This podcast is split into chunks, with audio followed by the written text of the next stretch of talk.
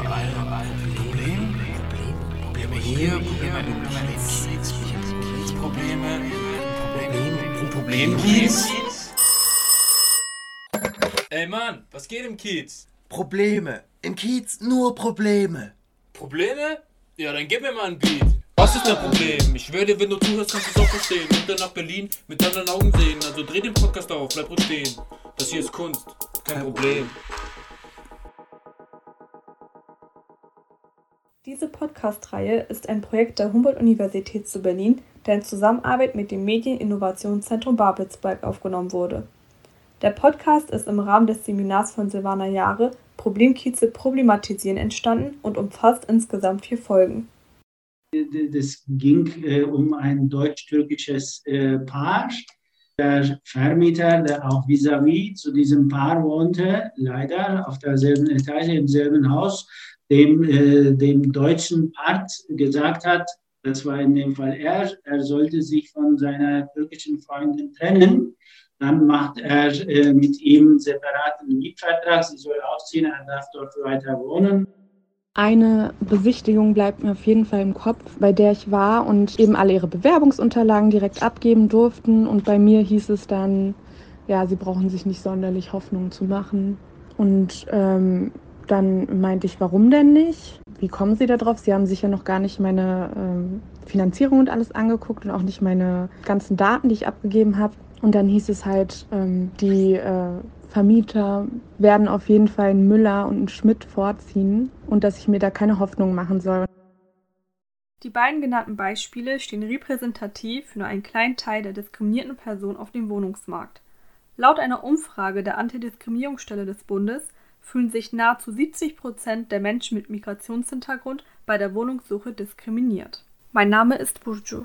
Mein Name ist Moritz und wir möchten uns heute der Frage widmen, inwiefern sich betroffene Personen gegen diskriminierendes Handeln der Vermietenden in Berlin zur Wehr setzen können. Im folgenden Podcast sollt ihr unter anderem erfahren, warum Diskriminierungen auf dem Wohnungsmarkt zunehmen, auf welche rechtlichen Grundlagen man sich beziehen kann, welche Organisationen es in Berlin gibt und wie Diskriminierung ausfindig gemacht werden kann. Bayerischer Platz. Übergang zur U4. Die Landesstelle für Gleichbehandlung gegen Diskriminierung stellte unsere erste Anlaufstelle dar. Frau Eden Ünzal, Leiterin der Antidiskriminierungsstelle, erläuterte uns einige Gründe.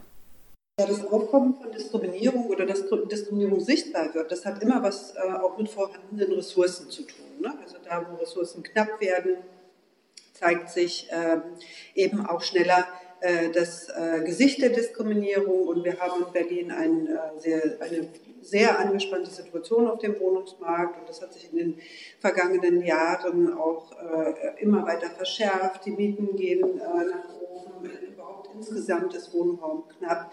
Äh, und, ähm, und da zeigt sich leider, dass eben auch die äh, Diskriminierung auf dem Wohnungsmarkt zunimmt. Ne? Das sehen wir auch an den Beschwerden, die uns erreichen. Im Laufe des Gespräches erfuhren wir, dass die Landesstelle das Projekt Vermieten, Verwohnen finanziert, auf das wir bereits bei der Recherche im Internet aufmerksam geworden sind. Auch hier bekamen wir die Möglichkeit, mit zwei Vertretern, Remsi Uyguner und Alexander Thom, zu sprechen. Tom ergänze zur Situation auf dem Wohnungsmarkt. Wenn in Märkten, wo die Nachfrage sehr groß, das Angebot sehr knapp ist, es zu einer großen Diskriminierung kommt, dann zeigt das nur, ähm, dass vorher sich die Leute die Diskriminierung nicht leisten konnten. Denn bevor sie eine Wohnung leer stehen lassen, lassen sie halt lieber jemanden einziehen. Jetzt, wo es halt ganz viele Leute gibt, suchen sie oft nach diskriminierenden Mustern aus, wen lasse ich rein, wen nicht, wegen falschen irgendwie Erwartungen an Zuverlässigkeit wegen rassistischen Verallgemeinerungen, was man immer wieder sieht. Ah, da habe ich eine schlechte Erfahrung mit jemandem gemacht, ähm, da waren Unterlagen gefälscht. Und in dem einen Fall sind das dann halt Stefan oder Mareike und in dem anderen Fall ist das dann die Frau mit dem Kopftuch gewesen. Und das sind halt alles Methoden, die dann dazu führen, dass gerade in einem knappen Markt ähm, die Diskriminierung sichtbarer wird, aber dass eigentlich die Frage danach, ob ich diskriminiere oder nichts, nichts mit der Verfügbarkeit von Wohnraum zu tun hat. Selbst wenn ich nur eine Wohnung zu vergeben hätte, muss dies AGG-konform und ordentlich gemacht werden. Das AGG, also das Allgemeine Gleichbehandlungsgesetz, spielt eine zentrale Rolle, wenn man sich auf rechtlicher Ebene mit der Diskriminierung beschäftigt. Ja, es gibt auf Bundesebene das Allgemeine Gleichbehandlungsgesetz und ähm, äh, nach äh, AGG ist die äh, Diskriminierung äh, auf dem Wohnungsmarkt grundsätzlich nicht zulässig. Es gibt sechs Merkmale, die das äh, AGG, Allgemeines Gleichbehandlungsgesetz, aufzählt. Das sind explizit, also nur diese sechs äh, Merkmale können wir im juristischen Sinne weiterverfolgen. Das ist äh, ethnische Herkunft, Religion und Weltanschauung, äh, Geschlecht, sexuelle Orientierung, Alter und äh, Behinderung. Letztendlich, wenn man sich aber das AGG anguckt, ist das ein Gesetz, ähm, das deutlich macht, es kann nie die Knappheit eines Gutes dafür verantwortlich sein, dass diskriminiert wurde. Die Verteilung muss gerecht sein. Das AGG kontrolliert auch nicht das Ergebnis. Du sollst, also es gibt kein Recht darauf, eine Wohnung zu kriegen. Das ist sicherlich auch nochmal eine Frage, ein Problem, wo man drüber reden kann, Quotenregelung etc. Letztendlich sagt das AGG aber nur, der Weg dahin zu dieser Entscheidung muss möglichst fair sein und in einem gewissen Rahmen frei von Diskriminierung. Frau Ünsal berichtete uns im ersten Interview über ein Schlupfloch im Allgemeingleichbehandlungsgesetz, nachdem sich die Eigentümer unter bestimmten Umständen ihre Mieter genauestens auswählen können. Da spricht sie auf ähm, das Näheverhältnis an, das ist eine der Ausnahmen, ähm, das vom Gedanken her ähm, den, den Fakt ansprechen will, dass wenn ich, ich wohne in einem Zweifamilienhaus oder in einem Einfamilienhaus und wir halt irgendwie was Kleines noch untervermieten. Wir begegnen uns täglich, nutzen den gleichen Vorgarten oder was auch immer, ähm, dass da die EigentümerInnen selber die Möglichkeit haben können, auch quasi zu diskriminieren in einem gewissen Maße. Die rassistische Diskriminierung ist in jedem Fall verboten, aber man könnte zum Beispiel sagen, ich bin irgendwie strammer Atheist und möchte deswegen irgendwie niemand. So, das wäre nach Gesetz äh, möglich. Das soll sich aber wirklich auf ein tatsächlich erfahrenes soziales Näheverhältnis beziehen. Das ist so der Geist des Gesetzes, was letztendlich daraus gemacht wurde. Wurde gesagt, alle Personen, die weniger als 50 Wohnungen vermieten, haben Näheverhältnis zu diesen Wohnungen, egal wo die jetzt in Deutschland oder wo auch immer verteilt sind und können deswegen, fallen deswegen raus aus dem AGG. Das im Moment eine, eine Art von Schlupfloch für einige was gerade für Berlin halt an der Stelle interessant wird, weil es in Berlin auch viele kleine VermieterInnen gibt, weil es auch immer mehr irgendwie, also weil es auch Tendenzen dazu gibt zu sagen, ich habe lieber mehrere kleine Firmen als eine große. Das macht mich auch öffentlich weniger sichtbar. Also da, da gibt es halt so verschiedene Ideen dazu, warum das halt gut und clever sein kann. Und genau, das ist in, in dem Moment ein Problem.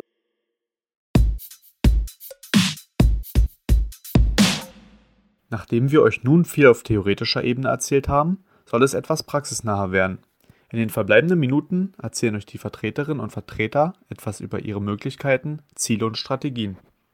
Wenn, äh, wenn jemand äh, Diskriminierung erfahren hat, wahrgenommen hat und sich äh, bei uns meldet, äh, derzeit läuft leider vieles, äh, fast alles ausschließlich telefonisch oder per Mail, aber in der Regel äh, machen wir sehr schnell, also erst einmal mindestens ein Telefongespräch wo wir die groben Eckpunkte äh, klären und laden anschließend äh, zum Gespräch bei uns ein, weil das ist auch ein sehr, sehr, äh, sehr, sehr wichtiger Aspekt unserer Arbeit, dieser persönliche Kontakt, diese Vertrauensbildung. Und deswegen ist es ganz, ganz wichtig, äh, in einem verhältnismäßig langen Gespräch Vertrauen aufzubauen, die Situation dann richtig klären und dann zu gucken, ähm, äh, wie, ob und wie lässt sich ähm, die erfahrene Diskriminierung äh, durch Indizien belegen. Und andererseits haben wir aber auch das Ziel, möglichst auch schon mal präventiv das einfach Diskriminierung ähm, zu verhindern, zu erschweren. Ähm, und da gibt es einerseits ganz wichtig, sind die ähm, Gerichtsverfahren, sind die Fälle, die einfach jedem ganz in einer ganz deutlichen Sprache sprechen, was Recht und was Unrecht ist und wie viel das kostet. Ein wichtiger Bestandteil der Organisation ist es, die Diskriminierung ausfindig zu machen. Da es sich hierbei um einen emotional belastenden und sehr subjektiven Prozess handelt, gestaltet sich die Beweisarbeit nicht immer leicht. Eden Ünsal dazu, ergänzt durch Demse Ulgunet. Ja, also äh, Sie sprechen da wirklich eines der ganz großen Probleme in unserer Arbeit an. Wie wird Diskriminierung eigentlich bewiesen? Ne? Wie können Menschen das beweisen? Und ähm, da gibt es durchaus unterschiedliche Möglichkeiten. Also es, ganz individuell könnte es sein, ich habe einen Zeugen, eine Zeugin, äh, ich habe irgendwelche Dokumente, wo das ähm, hervorgeht. Es gibt so äh, Fälle, wo äh, Beispiel Menschen sich bewerben, dann kommt die Bewerbung zurück und jemand hat darauf notiert, ja, eine Notiz gemacht, eine diskriminierende. Also sowas ist natürlich für uns immer wahnsinnig hilfreich, ja, also wenn das so, äh, so deutlich ist, aber in den meisten Fällen ist es gar nicht so deutlich. Es gibt die Möglichkeit, Testings durchzuführen, äh, beispielsweise auch unser Projekt, das wir finanzieren, Vermieten, Verwohnen, beziehungsweise äh, der Träger Urban Plus und auch ähm, der Türkische Bund in Berlin-Brandenburg, die führen durchaus, also das Antidiskriminierungsnetzwerk Berlin, die führen Testings durch. Um Diskriminierung nachzuweisen, gibt es also entweder, ähm, was natürlich sehr selten vorkommt, ähm, äh, Zeugen oder aber diese mittlerweile ja, berühmte Methode äh, Testing.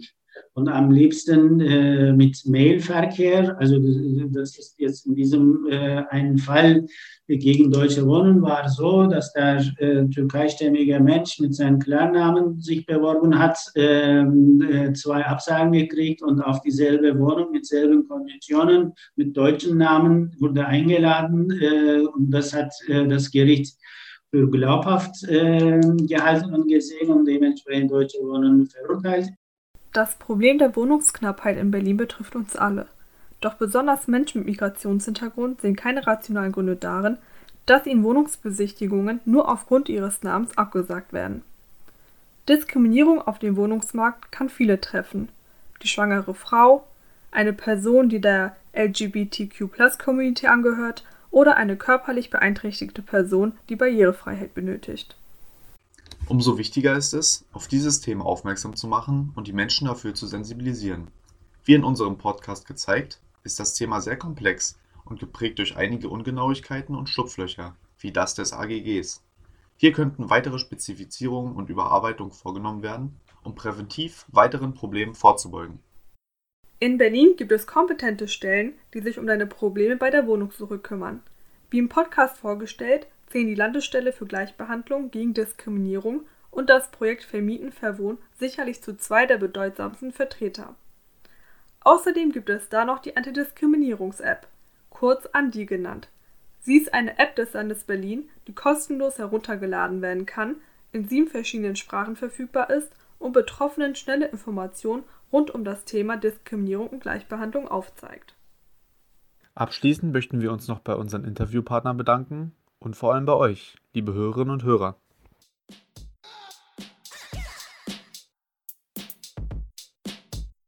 Was ist dein Problem, Kiez? Eine Podcast-Serie von Studierenden der Humboldt-Universität zu Berlin in Zusammenarbeit mit dem Medieninnovationszentrum Babelsberg.